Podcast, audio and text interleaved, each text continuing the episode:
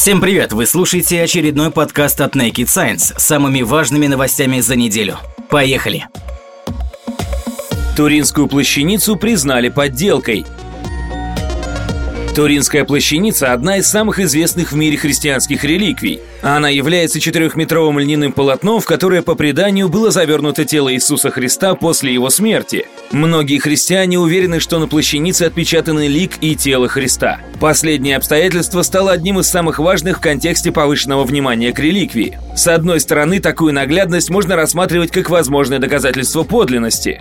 С другой стороны, многие исследователи считают отпечатки неестественными. Сейчас в очередной раз научный мир выразил свое скептичное отношение к тезису о подлинности реликвии. Согласно выводам судмедэксперта Матео Барини и химика Луиджи Горлашелли, пятна на туринской плащанице не совпадают с ранами Иисуса Христа и стекающими струйками крови. В рамках эксперимента был использован манекен, настоящая человеческая кровь и ее искусственный заменитель, имеющий очень похожие свойства. Специалисты провели анализ строек крови на тыльной стороне левой руки и возле раны от копья на груди. Если верить отпечаткам на плащанице, кровь с тыльной стороны ладони и вдоль руки стекала под углом 45 градусов, что, по мнению ученых, невозможно, если тело находится в лежачем положении. Впервые реликвию зафиксировали на территории Франции в 1353 году. Первоначально туринскую плащаницу выставили в городе Лире. В 1452 году она была куплена Людовиком I Савойским, который хранил реликвию в городе Шамбери где она пострадала от пожара, произошедшего в 1532 году. Ученые также назвали нереалистичными следы от раны, полученной от копья. По мнению экспертов, кровь из нее стекала струйками, а не образовывала единое пятно. Еще одно пятно, находящееся в области поясницы, специалисты вообще не смогли воспроизвести в рамках эксперимента, хотя применяли разные позы для манекена. Ученые полагают, что следы на Туринской плащанице, вероятно, не имеют никакого отношения к ранам Иисуса Христа, а сама реликвия является подделкой. С другой стороны, нельзя не признать, что окончательную точку в истории Туринской плащаницы ставить преждевременно. Глубоко в недрах Земли нашли триллионы тонн алмазов. Анализируя распространение сейсмических волн по земной коре, американские геологи показали, что алмазы могут быть не такой уж и редкостью на нашей планете. По их оценкам, запасы пока еще драгоценного камня превышают тысячу миллиардов тонн. Об этом геолог из Калифорнийского университета в Санта-Барбаре Джошуа Гарбер и его коллеги пишут в статье, опубликованной журналом Geochemistry, Geophysics, Geosystems. Сейсмические волны распространяются сквозь Землю, меняясь в зависимости от структуры пород, через которые они проходят. Колебания, зарегистрированные расположенными по всей планете сейсмографами, позволяют выяснить внутреннее строение и состав Земли. Именно так, например, выявили наличие жидкого ядра внутри планеты. Однако геологи раскрыли далеко не все тайны сейсмических волн. Путешествуя по древним фундаментам материков через их мощные ядра, кротоны, колебания движутся немного быстрее, чем можно было бы ожидать, исходя из обычных расчетов. Кротоны можно представить как перевернутые вверх ногами колоссальные горы, залегающие глубоко под поверхностью. Иногда их вершины уходят на глубину сотен километров, а их подошвы служат опорой материкам. Напрямую выяснить их состав и строение пока невозможно. Но Гарбер и его соавторы показали, что характер ускорений сейсмических волн на глубине 120-150 километров объясняется наличием в них огромных объемов перидотита и эклогита. Эти минералы – обычные спутники алмазов. Исходя из данных об их количестве, ученые предполагают, что алмазов в кротонах содержится до 3%, что с учетом их масштабных размеров дает не менее колоссальное количество драгоценного камня – более 1 триллиона тонн. Впрочем, разработка этих залежей на глубине от 145 до 241 километра пока находится за пределами всего, что доступно человечеству, поэтому алмазы еще какое-то время останутся драгоценной редкостью. Новый телескоп получил уникальный снимок центра нашей галактики.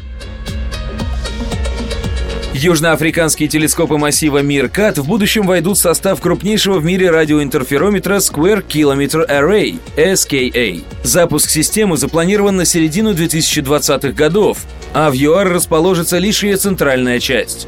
Дополнительные антенны интерферометра будут возведены в ЮАР и других странах, вплоть до Великобритании и Австралии. Действуя как единая система, тысячи тарелок обеспечат разрешение в десятки раз превосходящее все существующие аналоги. Пока же в Южноафриканской радиоастрономической обсерватории South African Radio Astronomy Observatory, САРАО, открыто ядро будущего интерферометра. 64 радиоантенны диаметром более 13 метров, установленные в засушливой гористой местности Кару на севере ЮАР. По сообщению SKA South Africa, стоимость только этой части составила 330 миллионов долларов – Демонстрируя возможности своего нового инструмента, руководитель научных работ на Сарао Фернандо Камило представил его первый снимок. Изображение зафиксировало уникальные детали сверхмассивной черной дыры, находящейся от нас 25 тысячах световых лет в направлении созвездия Стрелец, в центре нашей галактики и набирающей массу в 4,3 миллионов масс Солнца. Панорама охватывает пространство примерно в одну тысячу на 500 световых лет, а цвета на изображении соответствуют интенсивности радиосигнала от слабого красного до ярко-белого. На картинке можно различить находящиеся тут же останки сверхновых и филаменты излучающего вещества. Природа этих филаментов остается неизвестной, однако сама возможность различить их в таких деталях дает ценную информацию о магнитных полях, окружающих активный центр Млечного Пути. Поздний ужин может повысить риск двух типов рака Испанские исследователи пришли к выводу, привычка ужинать менее чем за 2 часа до сна может быть связана с повышенным риском развития рака молочной железы и простаты. В очередной раз ученые говорят о том, что склонность есть на ночь может навредить здоровью. Ранее исследователи отмечали, что такой тип питания вызывает у лабораторных мышей сбои в выработке белков, связанных с процессами запоминания и обучения. Авторы новой работы изучили данные исследования MCC Spain, посвященного влиянию генетических и экологических факторов на риск развития опухолей различных органов. В новом исследовании использовали сведения о 1205 пациентках с онкологическими заболеваниями молочной железы и 621 пациенте с раком предстательной железы. В контрольную группу вошли 1321 женщина и 872 мужчины без онкологических заболеваний.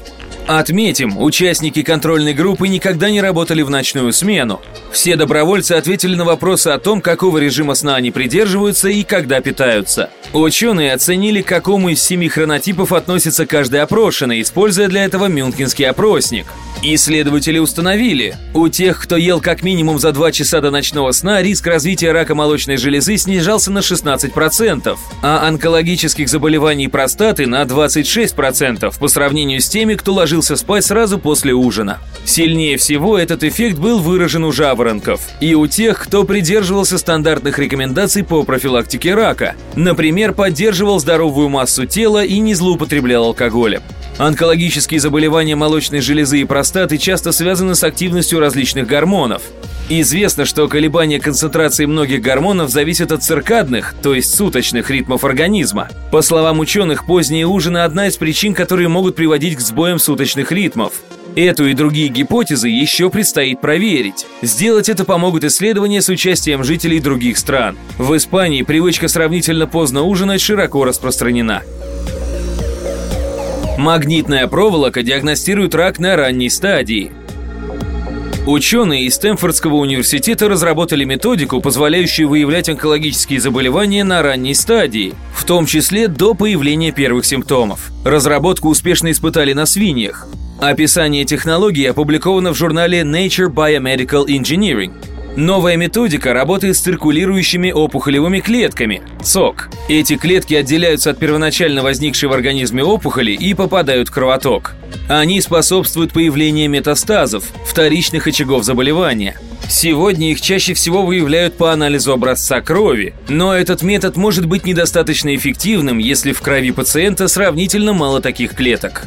Авторы новой разработки предлагают вылавливать сок из кровотока при помощи железных наночастиц. Ранее подобные частицы использовали в терапии рака и анемии.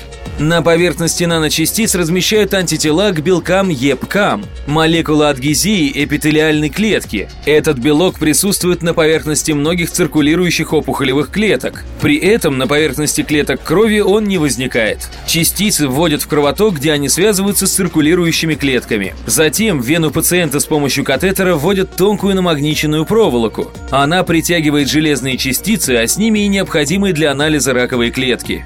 По словам ученых, такая технология позволяет поймать в 10, а то и в 80 раз больше циркулирующих клеток, чем стандартный анализ крови. Это подтвердили испытания на свиньях. В кровоток животных ввели раковые клетки, чтобы сымитировать наличие ЦОК. Проволока, размещенная в вене за ухом животного, позволила эффективно обнаружить движущиеся клетки. Ученые планируют перейти к испытаниям технологии с участием людей. Для этого они исследуют степень токсичности наночастиц и скорость их разрушения в организме. Одна из недавно открытых лун Юпитера ведет себя очень странно. Если бы мы проводили конкурс красоты среди планет Солнечной системы и считали бы их естественные спутники полезным навыком, у Юпитера бы определенно было огромное преимущество. Конечно, ему далеко до нашей Луны. Согласно изданию The Verge, число подтвержденных спутников у газового гиганта уже достигло 79. В частности, благодаря недавно обнаруженным Международным астрономическим союзом 12 из них. Впервые новые луны были обнаружены вместе с двумя другими в начале 2017 года астрономами из научного института Карнеги, искавшими объекты за орбитой Плутона. По сравнению с другими спутниками Юпитера, эти луны очень малы. Их размеры варьируются от 1 до 3 километров. Согласно данным, 12 спутников разделены на две основные группы. Есть две Луны, близких к планете и вращающихся в одном с ней направлении. Поодаль находится 9 спутников, вращающихся в противоположном направлении. Рядом с этими девятью лунами находится еще одна, двигающаяся в собственном темпе и, подобно двум спутникам поближе к Юпитеру, вращается в том же направлении, что и он. По сути, она едет по трассе в неправильном направлении, говорит астроном из Института Карнеги Скотт Шепард о Луне, которую назвали Валитудо. Это очень нестабильная ситуация. В таком случае запросто могут происходить прямые столкновения. У Юпитера есть еще один спутник, вращающийся в том же направлении, но Валитуда находится гораздо дальше от планеты, так что его необычное движение озадачивает куда сильнее. Шепард также думает, что это самая маленькая из всех лун газового гиганта. Единственное, что мы знаем на данный момент – орбиты и приблизительные размеры, говорит Гаррет Уильямс, директор Центра малых планет Международного астрономического союза. Шепард также добавил, что эти луны могут быть остатками объектов из ранней Солнечной системы. Наблюдая за этими внешними лунами, мы можем получить представление о том, как выглядели объекты, в итоге сформировавшиеся в планеты, которые мы сегодня видим. В янтаре нашли ранних лесных змей мелового периода.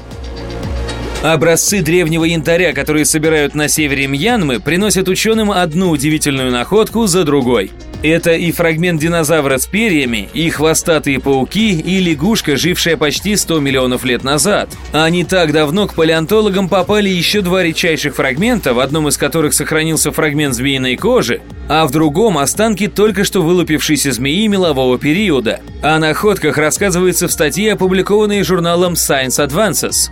Останки датированы возрастом 98,8 миллионов лет назад, серединой мелового периода. Крошечная змейка длиной всего 48 мм идентифицирована как представитель прежде неизвестного и, разумеется, вымершего вида Ксиофис мьянмаренсис. С учетом прекрасно сохранившегося скелета и даже частично мягких тканей, Майкл Колдвелл и его коллеги считают, что она либо едва успела появиться на свет, либо так и погибла эмбрионом, еще не полностью развившись. К сожалению, голова этой змеи до нас не дошла – Однако и сохранившихся частей достаточно, чтобы различить особенности онтогенеза, индивидуального развития, характерные и для современных змей. По словам ученых, они прошли почти в неизменном виде с мелового периода до наших дней – Авторы проводят параллель между X миянмаренсис и современными красными цилиндрическими змеями, которые достигают длины в 70-80 сантиметров.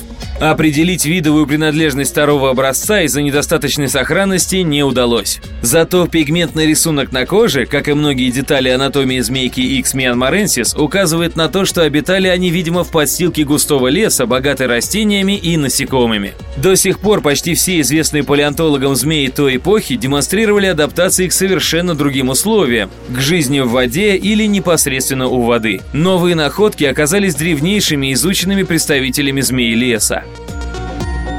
Это был подкаст от Naked Science. Не забывайте читать наш журнал и сайт. До скорой встречи!